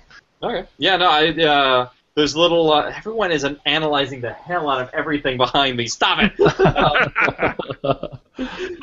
Um, yeah, no, there's there's definitely there's there's some stuff that's going to be suspension of a little bit of disbelief. It just it's just going to happen. Is some is is um, okay, fine. I'll take you on a tour of the office. We'll take a little bit of a break here. Yay! Um, trip. Uh, so I'll uh, let me see. if I disconnect the? I'm locking the camera on you, so go ahead. Yeah, I'll. Uh, I'll oh, you're locking it on me. Okay. So uh, since people are very interested in all the stuff that's in the background here, up there, uh, those are our Golden Ogle Awards. Um, those are for uh, Chapter 10 and Chapter 17. They're for We're Alive. Uh, up there, above that is uh, my Pro Tools certification. Um, and then there is a cosplay thing that I made for Blair. Um, and then this is, those are all the scripts. Uh, if I can get it, there we go. Those are all the scripts for We're Alive there. Um, all three. Beautiful. So they're it's pretty thick and dense, and uh, I kind of had to go to a second shelf. There was too many. Um, so yeah, so that's pretty much the office. Uh, there's a bunch of other little stuff in here because I used to do a lot of video production things and uh, stuff like that. So I have like uh, other posters, and I also live here, so there's clothes too. So you know, bear in mind I'm a human being that has a life, and you know, I have to wear things. Thanks for the tour. Yeah, so that, there's a lot of really cool We're Alive stuff. Um, this is oh, this is where I edit um, all the We're Alive stuff. Um, you can see the speakers. We use KRK, uh, Rokit Fives, um, and then over here on the right uh, we have um, there is just the uh, Mbox and all the mixing stations, and then uh, down there is the mic jacks and stuff like that. And if I do ADR and things like that, here I have my own set of mics and stuff. Uh, so yeah, because this this is where I do a lot of the audio editing for We're Alive. Um, and uh, yeah, it's I'm pretty much in this chair a lot to the point where it's completely worn down in spots. And uh, actually, the funny thing is, this chair is featured many, many times in the show. Of like when Burt's sitting down and squeaking, it's usually this chair. Because it's like when when some in, early in the beginning, especially, it's like uh, when they're doing the conference scenes and things like that. I just put the mic here and just acted it out, just to give them some like some movements of things that's that's going on. Well, that's great. Hey, Casey, uh, I guess we're going to probably wrap this thing up here. We've had a lot of fun, and it's been great to have you back on. And Oh yeah, same, thank you. Same to you, Todd. Thanks for joining us. Is anybody in the chat? Should we do a quick rundown of any chat questions of anybody who wasn't able to get on? If you have time, that'd be great. Yeah, yeah. Let's let's let's do that because I don't want anybody to feel like they didn't get to ask something that they wanted, even though they don't have a mic. Yeah, Uh, definitely. so anybody who has questions in the um, that's streaming, if you didn't get to ask one or something, I know Mar- Marv was here for a little while. I don't know if he's here anymore. Uh, some people wanted to have him come on. I don't know if he's still sticking around, but it's okay. So Um, Richard says, uh, Kimmett's chair too. That chair squeaked a lot. yeah, I think this is Kim's chair too. It's it's got a, it's a it's a many it's a very talented chair. It's very talented. What do you record with? When you you just get your iPhone out or and record that or what? Oh no no no! Um, this is uh, this is one of the microphone or similar to the microphones that we use. This right here is um, an, an Audio Technica AT4051. With the the microphones we use to record our actors are the longer shotgun ones. They're usually they have about to here. This guy right here I typically do for Foley because the microphone receiving end is actually very very small all the uh, the receptors that receive all the sound signals are pretty pretty tiny inside of here, and the pickup pattern is uh, small. So if I'm recording in a room like this, if I use a microphone that's shorter, I won't get as much reverb. So I use this a lot um, when doing just simple stuff like paper. Um, whenever I have somebody writing something down, and, and that way I don't have to go to a recording studio and, and do that stuff because the reality of it is it's like, oh, I'm editing and oh, that paper doesn't sound right. And it's hard to get something that's perfect. So that's why it's just good to just put a mic on, hit record, and yeah, ah, done. So you can really you can do Foley within seconds and then move on to a different portion where you'd spend like maybe minutes trying to find something in a sound library that might be close or tweak what you have. It's it's just trying to be uh, kind of economical in time. Okay, yeah, that's really good to see. Let's scroll back up here. We have uh, another question. Katie Lero is asking, how many sound effects did you create before you had access to the Foley Theater? I always had access to the Foley Theater, to be honest, uh, from episode one. Uh, the that's where we did uh, the the round robin recording for everybody. But I will say that um, we didn't do a lot of Foley in the beginning uh, because we just kind of relied on the sound effects library to try and get get by in certain scenes. Because I'll be honest, the first season in terms of sound design is pretty simple. It's pretty stock sound effects of people wandering around. Now it's like any footstep is Foley. Every single little movement that somebody does, it interacts with something much more uh, involved. But our sound effects library, I think, is at least 100,000, if not more, sound effects. Um, easily, easily more than that, I think. Wow. How do you? Uh, oh, never mind. That's a different question altogether. Oh, how do we organize it? Yeah, definitely. Yeah, I'll show you that. crazy. All right, so let me let me uh, connect to my. Uh, let me get the program running. We'll uh, maybe move on to another question, and I'll kind of show you a little bit about it. Sure. Rachel asks, "What's your favorite Foley work you've completed at home?" You completed dog. at home is what I should say. I I I, I recorded the dog. Um, uh, Marcus or the colony. The The, dog barking. That was my dog. I knocked on the door like it was a mailman, and the dog went crazy. It did perfectly. That's great. Yeah, there's a YouTube video of that in, in there. Yeah, I was like in my pajamas because that's how I edit. Because no one sees me. I mean, you'd be surprised how much of We're Alive was done in my underwear. Just just saying.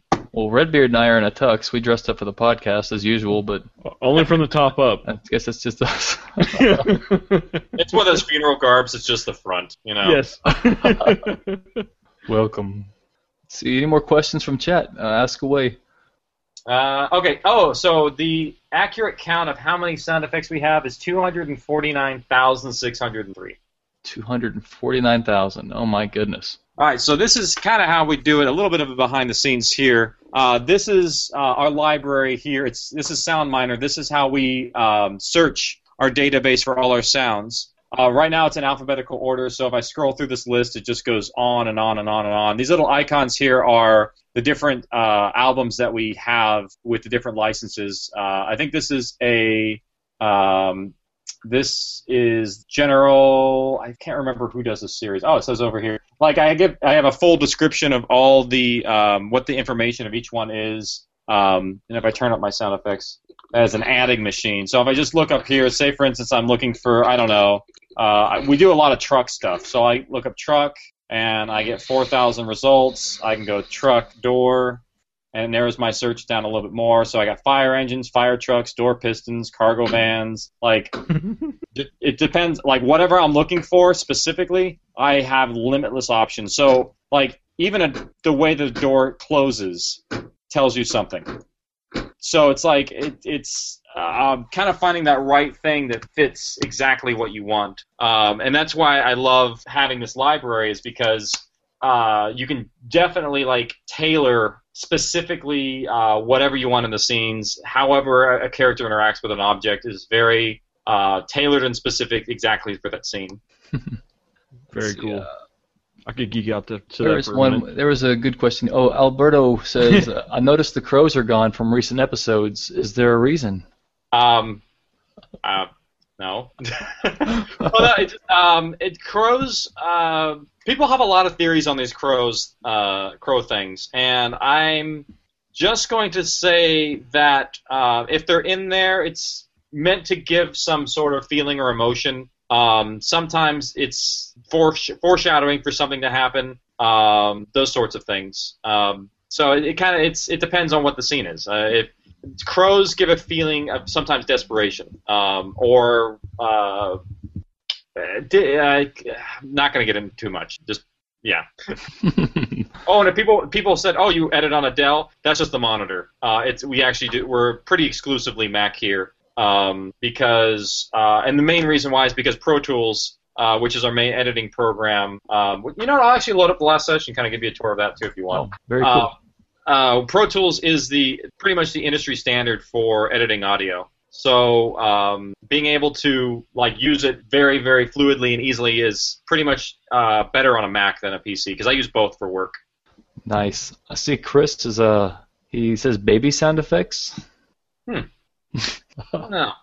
I don't know. It's that sound effects library for babies. I mean, I don't know if, if they actually know the stock stuff for those sorts of things. It's not a real plausible thing to do. I, I don't know. Blair said, "Show them scary playground." Scary playground. That's my favorite sound effect. How did she know? Um, yeah, okay, so uh, I closed the program, so I won't do it. But if if there is an ambient tone that I use so much in the series called uh, it's like Wind Playground, and every so often you can hear this like little bit of a metal squeak. Um, but it, it makes me feel so much like an open, desolate area um, that I use it all the time. Like I, even the last episode, I'm looking and I can see it right there. It's on the timeline um, because it's it's really uh, one of those um, like ambient wind tones that you can't really get anywhere else. Um, so okay, so here I'll show you. Uh, is a typical uh, chapter here. This is actually uh, 43. Um, so down here, it's all broken up into sections. It's a massive amount of tracks. If I zoom out, Goodness. um, this is the this is just the vocal tracks up here. This is all just the voices, and then down here is all the sound effects. Then you get even lower, and then you get into the ambient stuff, and then at the bottom is all the music. So Cool. in total, it gets insanely huge. Um, so as I go through some of this stuff, like here, I'll I'm sorry, I, I, I didn't know you would.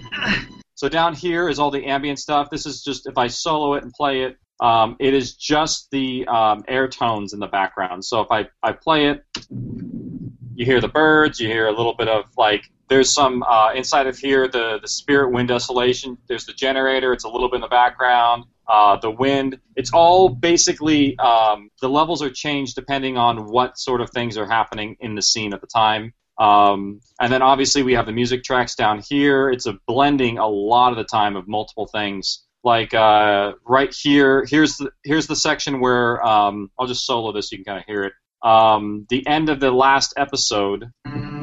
So it kind of goes through here. You get um, I think that's that's the cello. No, it's a viola right there.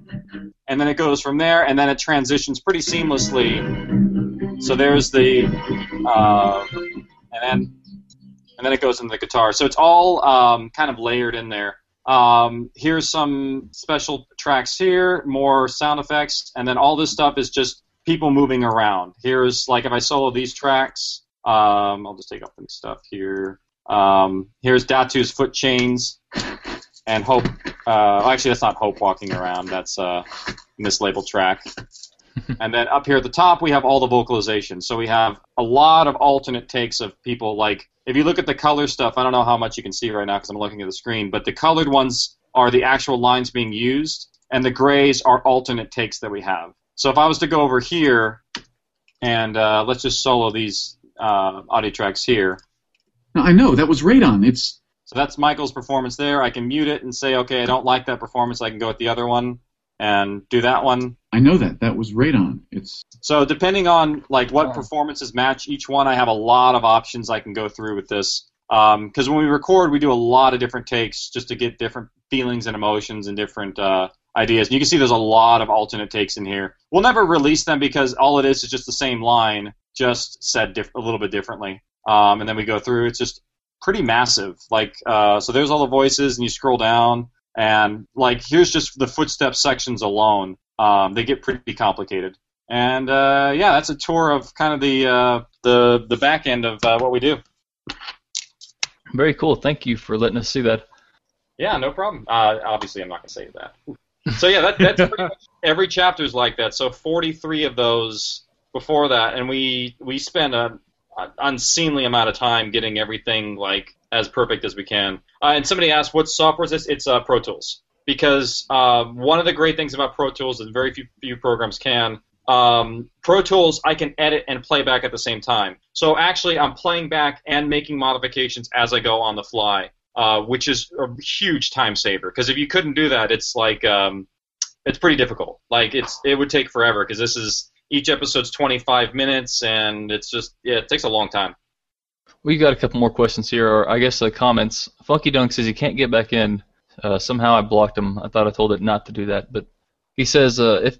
Oh, let me go back up a little bit. He says I'd like to amend my thoughts on the zombie language. Since I'm blocked from rejoining chat, please know for me that Tagalog doesn't really make sense. Uh, if the symbols were Tagalog, Datu wouldn't forget it after reading. Plus, he'd probably say, "Hey, it's Tagalog."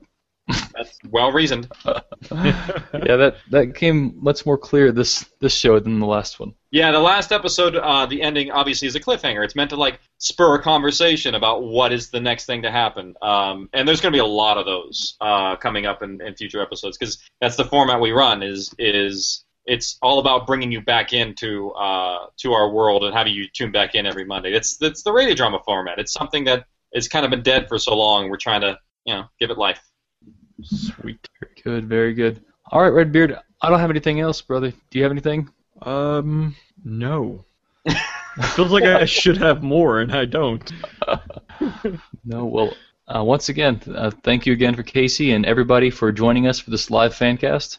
Uh, I've had a lot of fun. Uh, I hope you had fun doing this, KC. Yeah, thank you. Uh, no, it's it's it's always a blast, and I love. Um, we I live, eat, and breathe this stuff, so sharing it it makes me feel like oh, other people enjoy this stuff. So it's kind of cool. that and also, uh, no, people don't know this, but it was pretty short notice. I got in touch with you last Thursday or Friday, and you were ready for it. So thank you for that. Oh yeah, no problem. My sister's 21st birthday was tonight, so we went had a little barbecue, came back, and uh, yeah, it was uh, it worked out perfect timing. So yeah, no big deal. I was really excited to come on and talk about it. Especially, I was like, but that was before the episode was released, and I was like, we'll have a lot of cool stuff to talk about in this one. yeah, happy birthday to Katie, right? yeah, yeah. My sister just turned 21, and uh, she'll be going out this weekend with us, and probably not coming home. Oh, Katie Lero, she says, "What's the future for We're Alive beyond the podcast?" And we'll end with that question. Um, I well, here's the thing. When We're Alive is uh, over, uh, the podcast ends in July. We'll release the final season, season four, on CD, so everyone can have it. Um, I'd love to uh, visit and come back um, to come back and like describe, uh, not describe, but actually do the full four seasons in one set, and kind of come back and do um, uh, a clean version. Actually, is one of the ideas uh, where it doesn't have any language, and that way, if somebody, it's we're still edgy in, in terms of uh, our family uh, family appropriateness. Um, so that's that's one of the things we'd like to do. As for, I'd love to go to another medium. I really would. And so when We're Alive is done, um, I will spend more time after, immediately afterwards trying to do um, trying to get us uh, what do you call it um, an agent that can pitch this to networks so we can maybe get an option for film or TV. Because I would love because the ol- one of the greatest series in my opinion is Game of Thrones on HBO, and I would love to see what they could do with this on there. Because sure, AMC's got theirs, but what if HBO did it? Really? I know. And uh, Katie actually just joined the call, so Sure, uh, do you mind if we can get a question Uh, from while her? she's doing that, I will reveal because everyone's been nice. The uh, last, the next chapter's title. All right, uh, chapter 44. Chapter 44's title. Thanks for listening to the We're Alive fancast. Chapter 44's title is Life and Death. Hmm. Oh no, that's a. So take that as you will. Um, analyze whatever you want out of it, but that is the uh, that is the next chapter. Is chapter 44 is Life and Death. Life and death. Too cool. Hey Katie, you can uh you can unmute your mic and talk whenever you want to. I haven't ever tested this thing out before, so Sounds great. okay. It seems to be working just fine. Cool beans.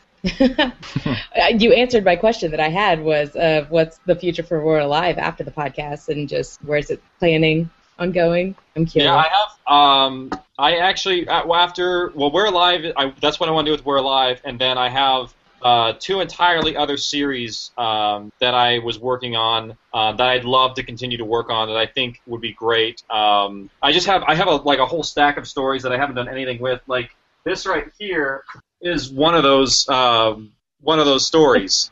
So it's like a lot of it's already been like researched and done. Um, With the Frankenstein head.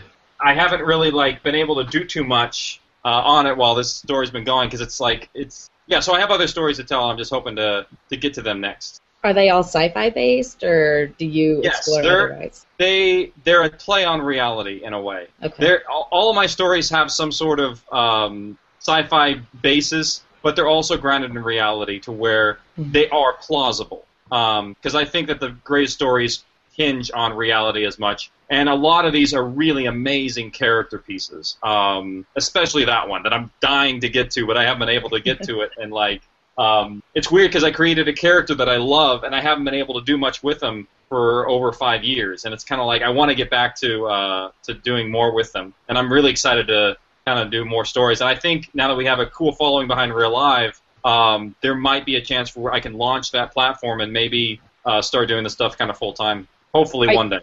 Are you thinking the same sort of of uh, media venue or the same? I it's late. I can't think. No, it's okay. Um, Actually, I don't know. Um, this I have the stories to tell. Um, I don't know what medium to tell them in. Like, I don't know if this story would lend it for an audio drama. We're Alive was kind of designed with the idea of it um, kind of using an audio um, oral sensation tour, uh, and then it's kind of it's tailored for that. Uh, This story, I don't know as much if it would work. Um, so I don't know if I would do uh, novels or whatnot, or it could just go directly to a, a visual movie medium or TV medium. I don't know. It's kind of a lot of it's up in the air. Um, once I flush out the stories more, then I'll have a better grasp on uh, what I might be able to tell it in. And also, if I'm uh, able to do it full time, that's a huge difference Yeah. there. Because if I'm like having the opportunity to do this stuff, because I my day job is I'm an engineer and I come home and work on We're Alive, and if I don't have to do that anymore and I can just do this,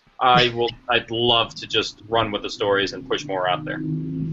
Would you still release them in a free-ish format like you did with the podcast? Um, probably not. Uh, only because that's how I would quit my day job to do it. So that's that's the trade-off. Yeah. um, is I think that uh, the great thing about We're Alive, and I, I will always have a We're Alive available free. That's my goal, is to have a version of it free. Uh, maybe not the best remastered version that we have, that's the CDs and things like that, because I think it's uh, it's opening you up into our world, and then uh, kind of like you know, it's an it's an intro to.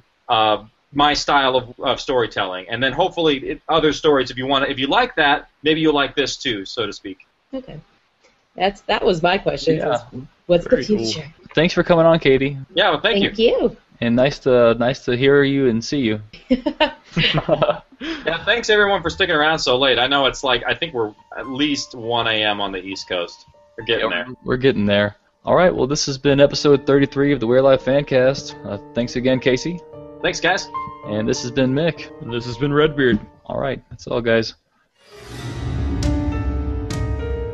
Thanks for listening to the We're Alive Fancast. If you would like to send feedback to the show, you can email us at werealive at mickred.com, and we will read your mail on the show. We want to know what you think about We're Alive each week. Tweet us or email us your theories and reactions to that week's show. You can tweet us at, at WAFancast. Visit our website at mickred.com. MickRed is always spelled M I C K R E D. You can find the We're Alive Fancast on Facebook. Just search We're Alive Fancast. Special thanks to Kevin MacLeod for letting us use his song Ghostpocalypse in this podcast. This has been a Mick Red production.